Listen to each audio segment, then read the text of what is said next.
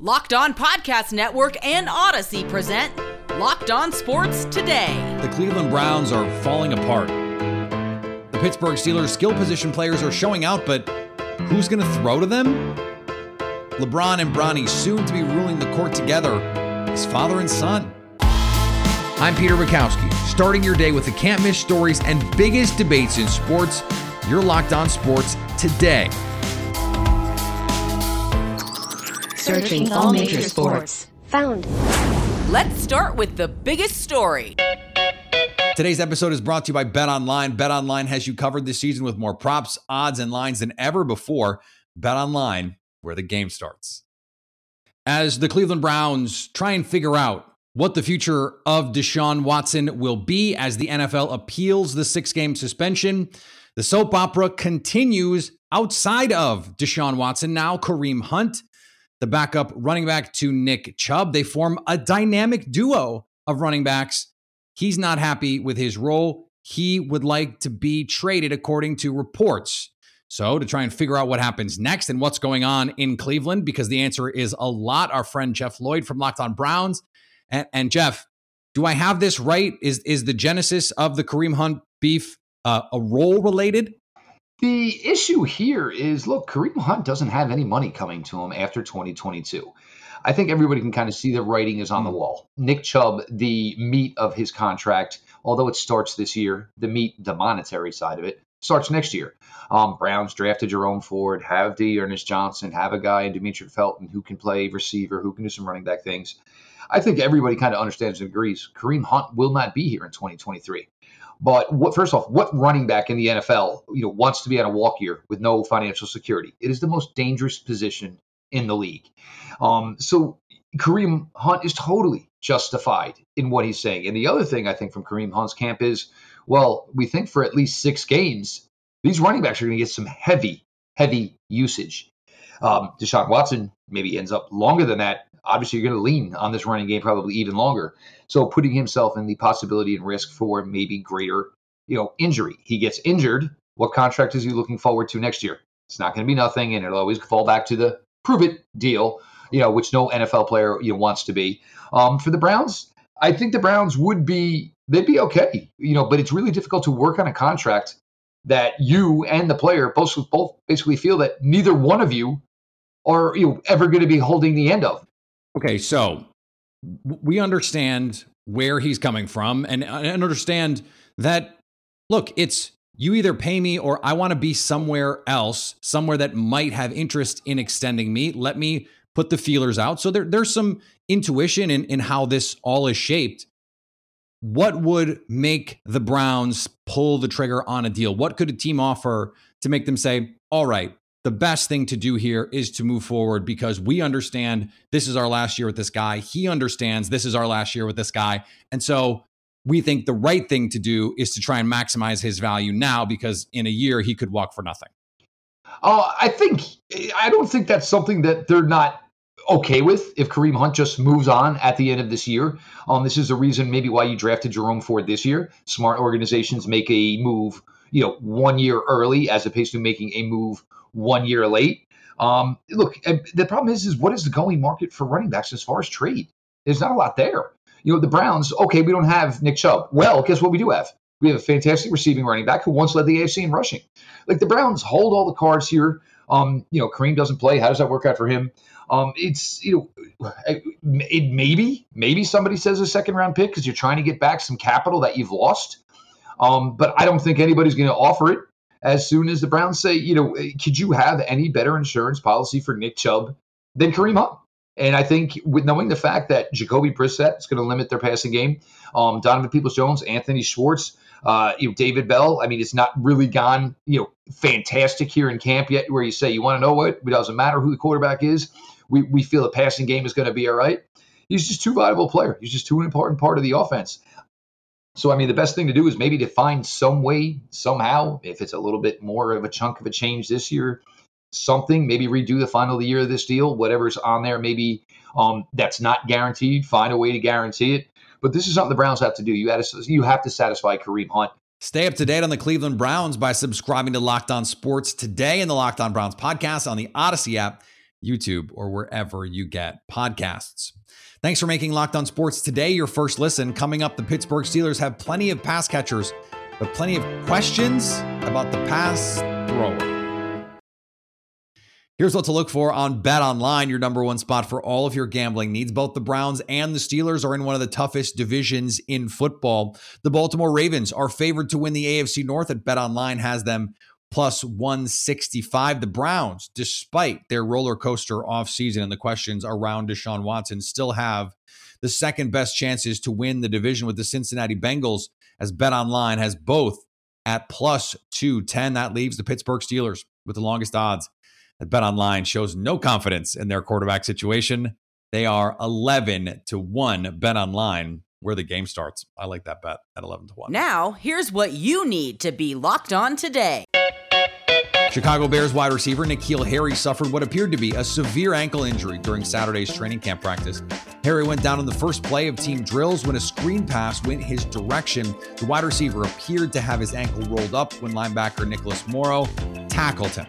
The receiver could not bear any weight on that ankle and had to be helped off the field by a trainer and a teammate. The team is still awaiting further evaluation on the severity of Harry's injury, and no determination has been made how long he will be sidelined. Pete Rose continues to show why he is not enshrined in the Baseball Hall of Fame. Rose dismissed questions on Sunday about his first appearance on the field in Philadelphia since the franchise scrapped plans in 2017 to honor him because of a woman's allegation that baseball's hit king had sex with her when she was a minor. It was 55 years ago, babe, Rose told Alex Coffey of the Philadelphia Inquirer. Rose also blew off another question from the Associated Press after the ceremony about the allegation and his comment earlier in the day. Who cares what happened 50 years ago? Rose said. You weren't even born, so you shouldn't be talking about it because you weren't born. If you don't know a damn thing about it, don't talk about it. Pretty disappointing from a baseball legend. An overturned call in the 10th inning led to a 3 2 Toronto Blue Jays victory and an ejection for Minnesota Twins manager Rocco Baldelli. What happened? Okay. Whit Merrifield was originally called out at the plate trying to score the game winning run on a sac fly, but the call was reversed after Twins catcher Gary Sanchez was deemed to have interfered with Merrifield.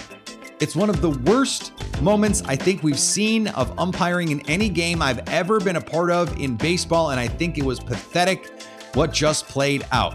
That was Baldelli after the game. Watch the play. It's a bad call. That is an out. Elsewhere on the diamond, the Cincinnati Reds haven't lost a series since the All Star break after beating the Milwaukee Brewers on Sunday. How about that pitching performance by your Cincinnati Reds? Let's not talk about the ninth inning, but Graham Ashcraft, absolutely beautiful. Ross Detwiler looked good. Alexis Diaz and that slider, mwah, absolutely love it. And you get just enough hitting off Corbin Burnes. Michael Papierski with his first career home run off of Corbin Burnes? We'll take it, as the Reds haven't lost a series since the All Star break. What? yeah, for those in the back, the Reds haven't lost a series since the All Star break. Just a roller coaster of emotions on a Sunday afternoon. Great weekend, though. The weekend belongs to Jose Barrero. Yes, I know he struck out four times in that game here today on Sunday. But the two home runs on Saturday is so encouraging to me because that shows me how good he can be. There is plenty more where he came from, and yes, we have to see him do it for a much longer period of time than just one game, but I believe that we're going to see him take the reins of shortstop and not let go. So much to talk about on the Monday edition of the Locked On Reds podcast. You're not going to want to miss it. Is another story you need to know. The Pittsburgh Steelers are going to do something they haven't done since 2004 go into a season with a preferred starter at quarterback not named Ben Roethlisberger. And we've seen some viral clips of a rookie receiver who has impressed a lot, but who's throwing him the ball? This is my question. And it is my question for Chris Carter from Locked On Steelers who has been at camp Chris, right now, how do you handicap this this quarterback competition? Mitch Trubisky has definitely shown the highest of highs so far. He when he's it took him a little bit to adjust, um, but once he's gotten adjusted, Peter, he's been he's been good. Uh, he was slow in his camp reads early on, and I think that's where Mason Rudolph had an advantage over him uh, because Mason Rudolph just this was his system. He was on time, he was on beat. Mitch Trubisky's starting to catch up in that department, and when you see the arm strength combined with the accuracy, combined with the mobility, he is a better quarterback, obviously, and he's getting the job done. That being said, everyone's excited to see Kenny Pickett, but he's working through the rookie pains, you know, working through his, his reads, working on his timing, you know, with the with the increased speed of the game and the complexity, it's fine. But Mitch Trubisky's the number one guy, and people are starting to be excited because the Steelers really haven't had their full complement of offensive weapons. Diontae Johnson was holding in for the first week and a half. Pat Freiermuth's been out with a hamstring. Chase Claypool's been out with a shoulder. Najee Harris had his foot stepped on. So really, the full complement of the start, the starting, the starting weapons haven't been available to Mitch. But he still started to come on and started to look a lot better, especially when they do their two minute drills. Talk to me a little bit about George Pickens because this is a player who, coming out uh, of college at Georgia, um, had had a very highly touted pedigree coming out of high school that he did not quite live up to at Georgia for a number of reasons, including an ACL injury that set him back.